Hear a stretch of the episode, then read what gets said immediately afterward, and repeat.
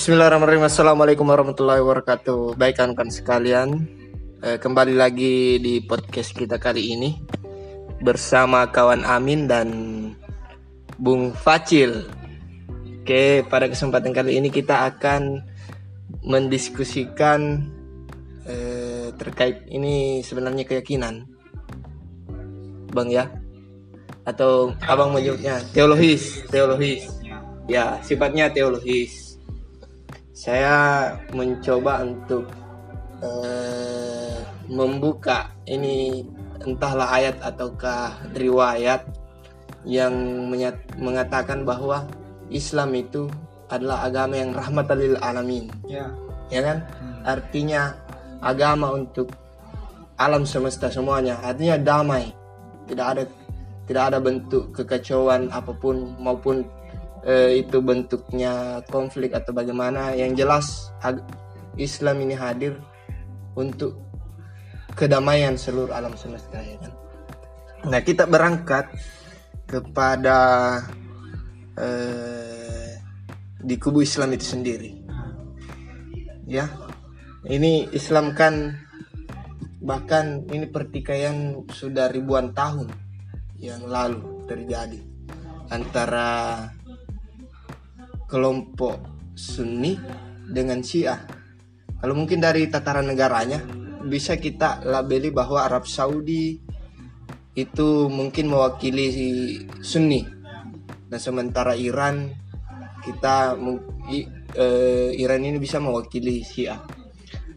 Nah ini ada persoalan kalau sependek pengetahuan saya ketika terjadi pergolakan politik pada saat itu Eh, ketika nabi kita nabi kita tercinta Muhammad Sallallahu Alaihi Wasallam itu uh, wafat. Dan mungkin bahkan uh, setelah wafatnya orang lebih menjurus kepada siapa penggantinya.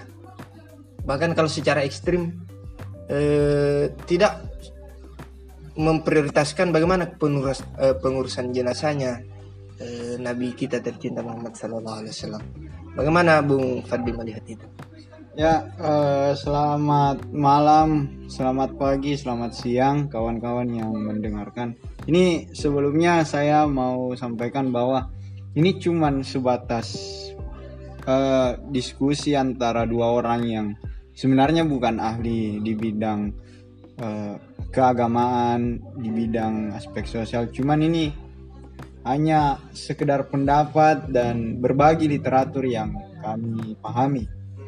Nah, kalau tematiknya tentang persoalan teologi, khususnya kalau menjurus persoalan Sunni menurut saya uh, kawan Amin, ini kita harusnya merunut. Yang pernah saya baca ada buku teologi Islam karya Prof Harun Nasution jadi di buku tersebut menjelaskan tentang uh, bagaimana terjadinya ada sekte sekte-sekte atau mashab-mashab bukan mashab sih atau aliran tepatnya aliran-aliran di dalam Islam itu sendiri. Nah, pada dasarnya secara uh, mendasar itu sebenarnya dimulai setelah Rasulullah wafat setelah Rasulullah wafat kemudian dilanjutkan uh, kepemimpinannya oleh empat sahabat Abu Bakar, Umar, Utsman dan Ali. Nah, yang ketika dan problem tentang aliran itu sebenarnya dimulai dari uh, akhir jabatannya Ali bin Abi Thalib. Yang saya pahami dari buku tersebut, ketika terjadi uh, perjanjian arbitrase yang di dalam Islam mungkin dia masuk dalam politik Islam dan saat itu yang menang adalah kelompok dari Muawiyah di situlah perpecahan dari kelompok Ali dia keluar dan membentuk aliran yaitu Muawiyah ini Sunni Muawiyah belum ada kategori kategori Sunni, itu, itu itu periodisasi yang sangat akhir sebenarnya. Yang awal itu justru uh, mungkin saya lupa lupa ingat antara Khawarij atau Murji'ah. Nah, antara kedua itu yang duluan muncul yang keluar dari kelompok Ali atau pengikut Ali. Nah eh, dari persoalan pergolakan politik kekecewaan kelompok eh, apa Oh iya. Mu- mutasi mutasi sa- Khawarij ini yang keluar dari kelompok Ali da- dari problem politik itu itu kemudian membentuk aliran tersendiri. Nah, sesingkat yang saya pahami dalam buku teologi Islam, kelompok uh, Khawarij ini dia mengklaim bahwa hanya kelompoknya yang paling benar dan saking ekstrimnya di luar dari kelompoknya uh, halal darahnya untuk dibunuh. Itu kan mulai kemudian merembes uh, ke ke uh, penganut agama Islam yang lain tentang uh, membentuk uh, teologi-teologi Islam itu sendiri. Cuman yang menariknya sebenarnya untuk periodisasi apa? Periodisasi pem- adanya aliran-aliran ini justru yang paling menonjol itu adalah ketika pergolakan antara aliran Mutazilah dengan aliran Jabariyah. Sederhananya, kelompok Mutasila ini dia adalah dia identik dengan kelompok eh, kelompok rasionalis. Mutasila. Kalau Jabariyah dia kelompok determinis. Perdebatan yang muncul seperti ini. Sebenarnya apakah manusia mempunyai kehendak bebas ataukah manusia ini determinis diatur oleh Allah Subhanahu wa taala? Kalau kelompok Mutasila dia menganggap bahwa manusia itu mempunyai kehendak bebas. Kalau kelompok Jabariyah dia menganggap bahwa eh, manusia itu hadir di bumi determinis, cuman menjalankan yang namanya takdir. Nah, eh, kedua kelompok ini yang yang yang sangat eh, besar pengaruhnya di kalangan Islam saat itu. Kalau saya tidak salah, periodisasi eh, saat itu adalah periodisasi di zaman Bani Abbasiyah. Bani Abbasiyah eh, memegang eh, kekuasaan Islam, kasaran Islam. Nah,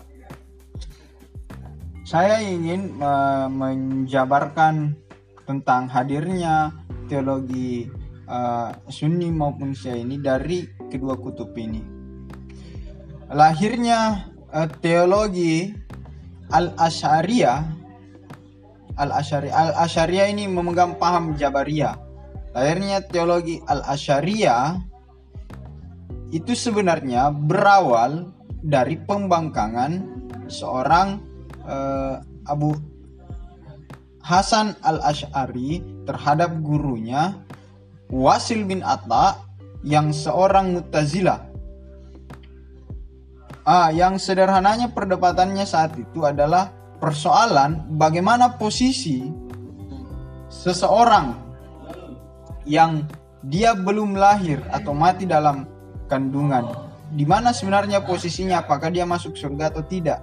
Nah, itu yang ingin dipertanyakan oleh uh, muridnya Abu Hasan Al-Asy'ari ini. Nah, itu yang kemudian saling diperdebatkan dan Abu Hasan Al-Asy'ari tidak mendapat jawaban sehingga beliau membentuk teologinya sendiri. Nah, di tas dia di jaket. Ya, bang. Nah, dari teologi Al-Asy'ari ini kemudian satu paham dengan teori Al-Maturidi. Maturidi. Kesepahaman dari dua teologi ini menghasilkan teologi Ahlu Sunnah wal Jamaah. Itu Itu mirip dengan adalah- Emrong. Ah, itu adalah cikal bakal lahirnya teologi Sunni. Kan begitu. Iya iya. iya. Di situ bang ya. Nah, Ya, itulah yang kemudian hari eh, eh, teman-teman sekalian, sepaman saya menjadi eh, bentuk apa istilahnya aliran aliran yang besar dalam Islam ketika Sunni kemudian muncul. Meskipun di dalam buku tersebut seorang Harun Nasution tidak menjeral, menjelaskan secara eksplisit ke, kehadiran Syiah cuman identiknya Syiah uh, untuk saat ini ini identik ya itu diidentik, diidentikan dengan kaum Mu'tazilah hmm. nah Cuman secara sederhana kalau kelompok Syiah yang saya pahami dia lebih kepada persoalan pengikut Ali dan uh, pemahaman-pemahamannya agak rasional sehingga diidentikan dengan Mu'tazilah. Nah, itu mungkin sedikit sejarah yang saya pahami tentang lahirnya dua kelompok ini, Sunni dan Syiah.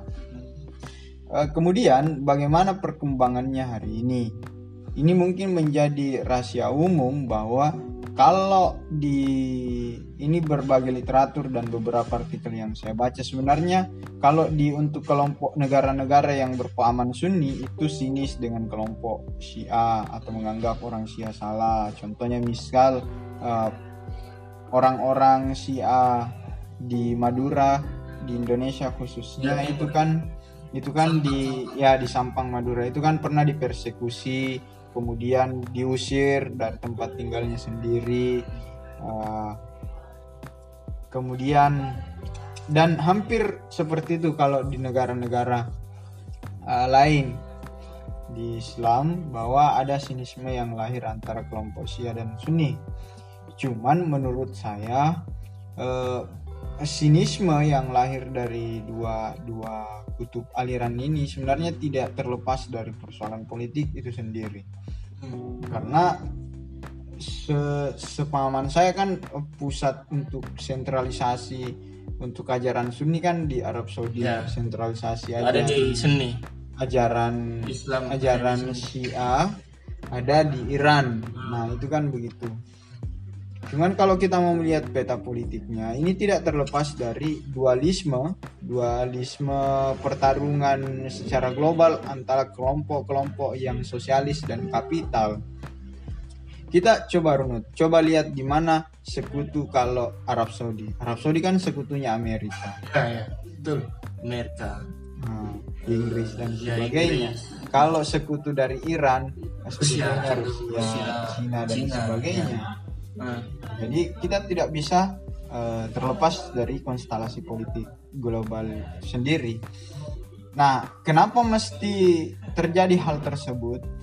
Ya, konteks kalau dalam politik adalah perluasan wilayah atau perluasan pengaruh yang diinginkan. Ya. Jadi Iran dan Arab Saudi hmm. ingin memperluas pengaruhnya lewat pendekatan itu, pendekatan teologisnya untuk mempertegas bahwa kau ini kelompok orang-orang Iran, kau ini kelompok orang-orang Arab Saudi dengan paket teologis kau Sunni dengan Syiah.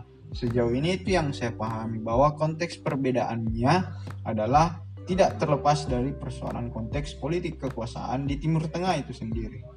Nah mungkin itu pengantarnya dulu. Ya terima kasih itu tadi dari Bung eh, Pacil telah menguraikan bagaimana perpecahan antara dua kutub ini yang dijelaskan tadi kutub uh, Syiah dengan Sunni. Nah saya ingin hmm, apa ya bertanya mungkin lebih lanjut kepada uh, Bung Facil bahwasanya bagaimana Islam yang sesungguhnya ya. Ini esensi Islam yang yang sejatinya melihat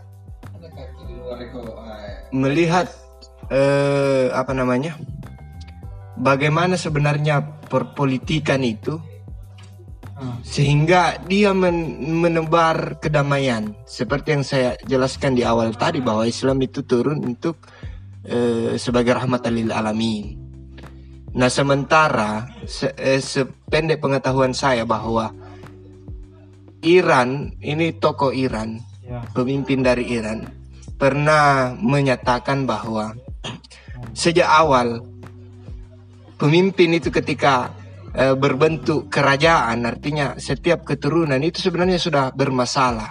Ya. Karena misalnya eh, rakyat mengangkat keturunan, pasti rakyat harus tunduk pada pada eh, apa yang menjadi kesepakatan mereka dan dan itu cenderung tidak humanis menurutnya. Bagaimana itu?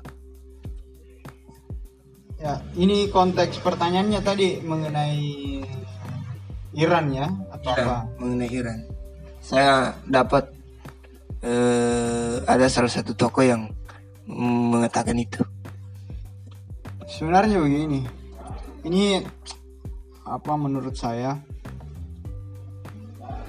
apa yang terjadi di tahun 19 berapa revolusi Iran? 79. 1979. Sebenarnya kalau kita mau merunut itu, menurut merunut itu, kalau persoalan tradisi, tradisi apa kerajaan atau tradisi yang eh, melahirkan apa istilahnya mo- monarki, istilahnya dinasti-dinasti begitu. Itu kan sudah dari dulu sebenarnya Islam mempraktekkan hal itu konteks politik kekuasaan itu.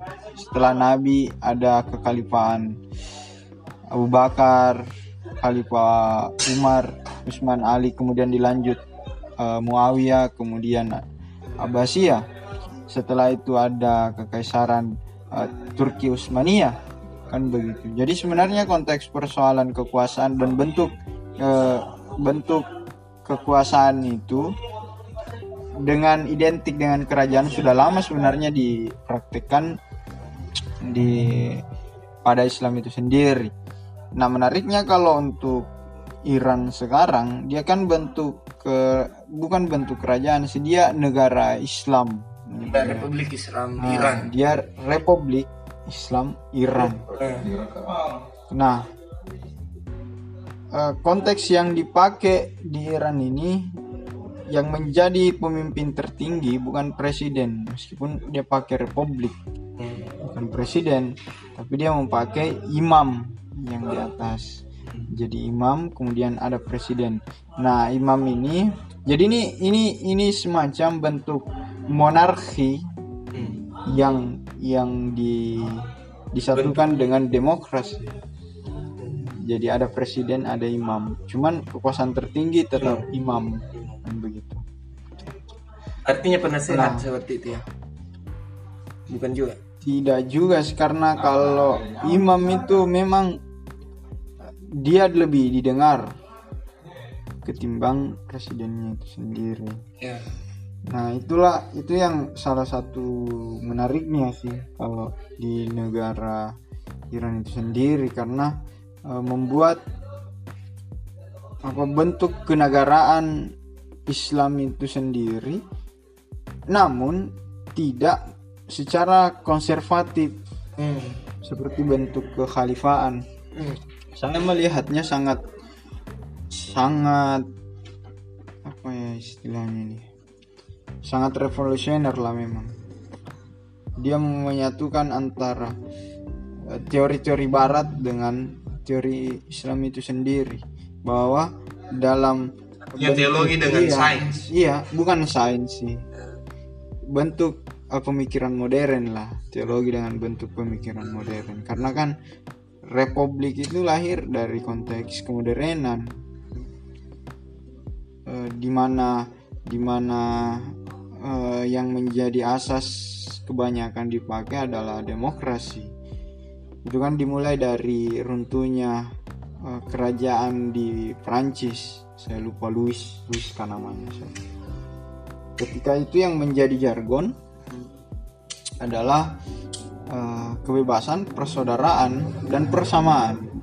Tiga jargon itu yang disimpulkan menjadi demokrasi atau negara republik Nah, itu yang Nah itu kan itu kan yang diadopsi, itu yang diadopsi, kemudian disinkronkan dengan eh, Islam itu sendiri, menjadilah republik, eh negara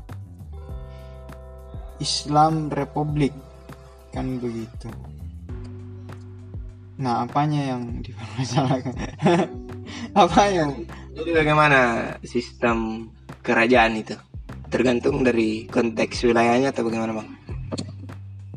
ya sebenarnya kalau saya justru menariknya kenapa hari ini tidak tidak tidak tidak terjadi lagi atau orang sudah tidak mau lagi pakai sistem kerajaan itu mungkin yang menariknya karena kalau melihat sejarah hadirnya kerajaan dulu itu melahirkan feudalism di mana kekuasaan atas suatu wilayah itu dimiliki oleh kerajaan. Kemudian kerajaan yang mempunyai hak untuk uh, untuk uh, wilayah tersebut sehingga masyarakat ini merasa dikungkung. Bahkan kebanyakan masyarakat itu hidup dalam uh, kemiskinan berbanding terbalik dengan uh, para raja-raja ini dengan keluarganya yang hidup bermegahan. Nah, itu yang yang bermasalah sehingga uh, sistem kerajaan itu kemudian dihilangkan. Selain itu, kenapa kerajaan dihilangkan? Karena dia melahirkan hierarki di mana ada perbedaan antara manusia yang satu dengan manusia yang lain. Manusia kalau dalam konteks kerajaan dia dianggap lebih di atas ketimbang manusia. Ini mirip hampir sama dengan rasis. Ya, rasisme. Tipis lah. Mirip, mirip, mirip, mirip. Nah, eh, bagaimana Bung Facil ketika wafatnya Nabi? Konteks eh, politiknya seperti apa setelah setelah wafatnya Nabi itu Anda melihat apakah dalam konteks mungkin bahasanya demokratis atau seperti apa? Kalau yang pernah ditulis oleh Farag Fauda, ya ini adalah pemi bukan saya bingung menyebutnya. Beliau ini pemikir atau bukan? Farag Fauda, yang jelasnya dia akan menulis buku kebenaran yang hilang, hilang. Farag Fauda ini adalah orang Mesir yang di saat dia menulis buku tersebut dia melihat konteks politik uh, khususnya dari kelompok Islam yang konservatif yang menginginkan uh, adanya uh, syariat Islam atau atau negara Islam di Mesir itu sendiri. Nah, itu yang kemudian dilihat oleh para koda bahwa sebenarnya kita tidak perlu memberikan label Islam terhadap negara. Kita tidak perlu memakai uh, sistem yang berbasis syariat Hmm. Yang terpenting sebenarnya adalah nilai yang diambil. Yeah. Karena kalau kita mau mengambil sejarah, maksud saya nilai Islam itu sendiri yang diambil kemudian diadopsikan atau diterapkan dalam sistem kenegaraan maupun sistem negara eh, baik itu demokrasi dan sebagainya. Nah, itu yang diadopsi nilainya. Karena kalau kita mau melihat konteks sejarah Islam itu sendiri, dimulai dari zaman setelah Nabi Muhammad meninggal uh, sampai di kekaisaran Turki Utsmania itu kan mempunyai banyak gejolak di dalam dan uh, banyak masyarakatnya yang yang kedua mungkin ya tidak kontekstual lagi dengan kondisi hari ini. Nah, kenapa uh, saya mengatakan eh, kenapa beliau mengatakan demikian? Kita lihat dalam konteks Islam setelah wafatnya seorang nabi. Ketika Islam dikaitkan dengan erat kaitannya dengan uh, politik kekuasaan, lihatlah perpecahannya. Pasca Nabi meninggal, itu kan ada dua kutub yang paling dominan yang ingin uh, mengambil alih kekuasaan Islam, yaitu kelompok dari Muhajirin dan kelompok uh, dari Quraisy, kelompok dari Madinah dan kelompok dari Mekah yang merasa sama-sama lebih layak untuk uh, memimpin di sendiri. Maka dalam buku yang ditulis oleh Farad Poda itu dia menyebutkan karena perpecahan itulah banyak uh, para sahabat kecewa khususnya dari kelompok Madinah. Bahkan dia sebut secara jelas bahwa saat Abu Bakar di, di, ditetapkan menjadi pemimpin Islam, Ali bin Abi Thalib itu butuh beberapa bulan untuk mau mengakui Abu Bakar eh, sebagai pemimpin Islam. Karena eh, menurutnya persoalan layak dan tidak layaknya seorang menggantikan uh, Nabi Muhammad menjadi rasul itu ya ya dia harus mempunyai verifikasi yang jelas. Hmm. kan begitu kalau dari beberapa hal yang saya tahu uh, sebenarnya kan Nabi Muhammad tidak mewariskan siapa yang menggantikan saya sebagai pemimpin Islam kan tidak ada cuman dari sahabat-sahabatnya menafsirkan mulai dari perilaku, mulai dari apa yang disampaikan beliau yang memberi istilahnya sederhananya kode bahwa dia yang nantinya menggantikan saya. Semisal dalam perdebatan ini. Hmm. Kenapa Abu Bakar? Uh, pertama dia adalah sahabat yang tertua ketimbang sahabat yang lain dan pernah ada riwayat yang uh, pernah ada analisis yang saya pernah baca bahwa dalam sejarah ketika Nabi Muhammad sholat berjamaah dan ketika sudah beliau sudah tidak mampu lagi untuk melakukan uh, gerakan sholat secara fasi hmm. yang gantikan menjadi imam kan adalah Abu Bakar. Hmm. Nah banyak uh, spekulasi muncul bahwa mungkin Nabi Muhammad telah telah memberikan isyarat bahwa yang akan gantikan adalah Bakar. Cuman di salah satu hadis juga menyatakan begini, ketika Nabi Muhammad sekarat meninggal, jadi dalam hadis itu disebutkan bahwa e, malaikat pencabut nyawa turun ke bumi dalam bentuk manusia. Dia datang kemudian mengetuk-ngetuk pintu hmm. rumah Nabi Muhammad Kemudian dibukakanlah oleh anaknya Fatimah Zahra. Dan Fatimah bingung eh, orang ini siapa? Fatimah bertanya, "Anda ini siapa? Mau apa?" Hmm. Kemudian orang tersebut mengatakan bahwa saya ingin bertemu dengan Nabi. Anak Nabi Fatimah Sarra mengatakan bahwa Nabi sedang sekarat. Jadi Anda tidak boleh masuk dulu. Hmm. Nah, setelah itu ditutup pintu, kemudian Fatimah Az-Zahra bertemu atau kembali kepada Rasul dan Rasulullah mengatakan, "Kenapa engkau eh, tidak menyuruhnya masuk? Yang datang itu bukan manusia biasa, dia adalah malaikat yang sengaja menyerupai manusia. Dia adalah malaikat pencabut nyawa yang sudah mau datang." Nah, di saat akhir-akhir hidup Nabi Muhammad yang sekarat itu, beliau mempunyai dua pesan yang kemudian dibisikkan ke Ali bin Abi Thalib. Pesan yang pertama adalah uh, sikum bisolati wa ma malakat aimanukum. Artinya adalah peliharalah orang-orang yang lemah, peliharalah salat dan peliharalah orang-orang yang lemah di antara kamu.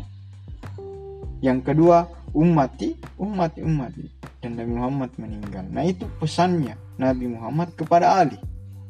Dan cuman Ali yang diberi pesan itu sebelum Nabi Muhammad meninggal. Nah di situ kan karena Nabi Muhammad tidak memberikan penjelasan secara jelas siapa penggantinya sehingga perdebatan tentang penggantian Nabi Muhammad itu sangat alot. Banyak perdebatan di antara para sahabat yang menghasilkan banyak kekecewaan di dalamnya.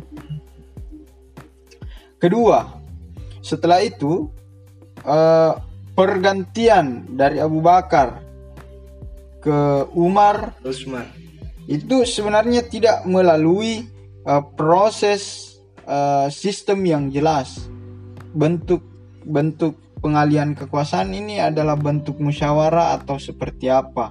Bahkan ada riwayat yang mengatakan bentuk pengalian kekuasaannya itu lewat surat yang ditetapkan langsung oleh Abu Bakar Begitupun ketika Umar wafat terbunuh dan yang gantikan adalah Utsman itu pun tidak tidak mempunyai sistematika pergantian yang jelas. Setelah Utsman terbunuh dilanjutkan oleh Ali yang kemudian melahirkan polemik. Polemik yang pertama adalah uh, terjadinya perang unta antara istri Nabi Muhammad Aisyah dengan Ali bin Abi Thalib. Kan begitu. Kenapa Aisyah berperang dengan Ali? Itu kan konteksnya adalah Aisyah menginginkan agar orang yang membunuh Utsman bin Affan ini diadili. Hmm. kan gitu Iya, dia iya. diadili Hmm. nah kemudian kelompoknya Aisyah salah satunya adalah orang-orang Muawiyah. Nah peperangan itu dimenangkan oleh Ali dan salah satu pemimpin Muawiyah itu meninggal sehingga terjadi lagi konflik. Bukan lagi Aisyah dengan Ali tapi Ali dengan Muawiyah. Hmm. Ali dengan Muawiyah. Setelah itu Muawiyah menang dengan perjanjian arbitrase yang saya sebut tadi. Hmm. Muawiyah menang. Setelah Muawiyah ini menjabat sekitar 700 tahun sebagai daulah, Islam, kerajaan Islam. Setelah itu ditumbangkan oleh Abbasiyah dan Abbasiyah menjabat selama 900 tahun. Eh, yang ingin disampaikan oleh Farak Pauda sebenarnya kalau dalam sistematika politik kekuasaan Islam itu sendiri dalam sejarahnya di dalam sejarahnya itu mengalami banyak banyak problem Hmm. yang yang harusnya kita bukan tentang konteks secara simbolik daulah atau kerajaan Islam itu yang ingin diterapkan dalam suatu sistem negara. Harusnya bukan itu yang mau ditiru, tapi adalah bagaimana nilai-nilai Islam itu sendiri. Nah, itu yang ingin disampaikan oleh Farak Poda. Makanya kalau dalam eh, konteks kerajaan Islam, kenapa hari ini tidak tidak bisa eh, apa muncul kembali di permukaan salah satunya itu ada faktor faktor historis yang melandasi dan banyak problematika di dalamnya seperti yang saya sampaikan sebelum-sebelumnya. Seperti itu bang ya. Tapi versi Sunni mungkin beda sejarahnya ya, dengan apa yang disampaikan tadi. Ya saya kurang paham sih kalau ada versi Syiah Sunni. Saya kan cuman membaca apa yang saya pahami tentang itu. Saya tidak tahu kalau yang menulisnya mungkin Syiah atau Sunni. Yang jelasnya ya itu yang saya baca. Yang menarik ini, bagaimana melihat ini saya kembali lagi kepada pesan Islam adalah agama yang damai, rahmatan lil alamin. Nah, yang kenyataannya ini terjadi perpecahan sampai saat ini antara Syiah dan Sunni.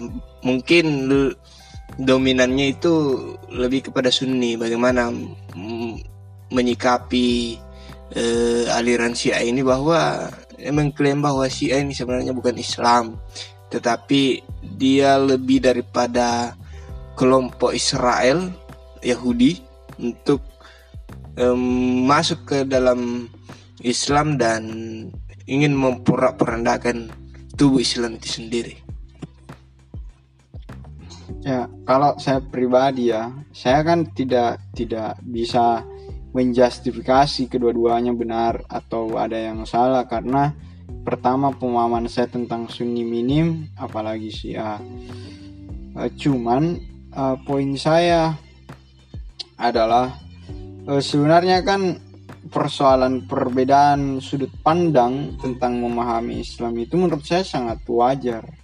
Sangat wajar karena pada dasarnya toh yang menjadi rujukan untuk sebelum sampai kepada Nabi Muhammad itu kan para sahabat, kemudian para tabiin, kemudian para tabi tabiin. Nah itu yang kemudian mengalami banyak dinamika di dalam, banyak sudut pandang yang muncul dari situ. Makanya ketika ada perbedaan yang muncul baik itu cara memahami sholat, puasa dan seterusnya harusnya itu adalah hal-hal yang wajar saja bagi saya.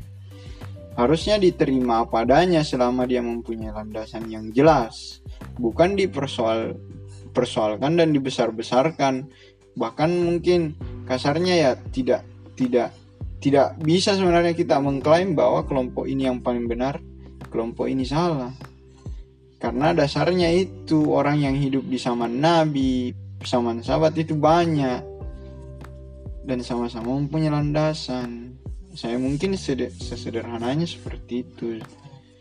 Saya tidak mau terjebak pada wilayah eh, karena Nabi secara sholatnya begini dan menurut imam begini seperti ini. Saya tidak mau terjebak di wilayah itu karena akan panjang perdebatan. Seperti itu bang. Ini Oke. Ya, itulah sepenggal eh, apa namanya sejarah yang diketahui yang diungkapkan oleh Bung Facil berdasar pada literatur apa yang telah dibacanya yang kemudian disampaikan dalam podcast kali ini. Ya silakan eh, teman-teman mungkin kalau ada yang ingin eh, menyampaikan bagaimana bagaimana sebenarnya sejarah yang yang ada silakan merujuk kepada mungkin beda versi buku supaya eh, memberikan hasanah pemikiran ataupun pandangan kita kepada eh, sejarah Islam itu sendiri. Oke, terima kasih. Semoga bermanfaat. Billahi taufiq wal hidayah. Wassalamualaikum warahmatullahi wabarakatuh.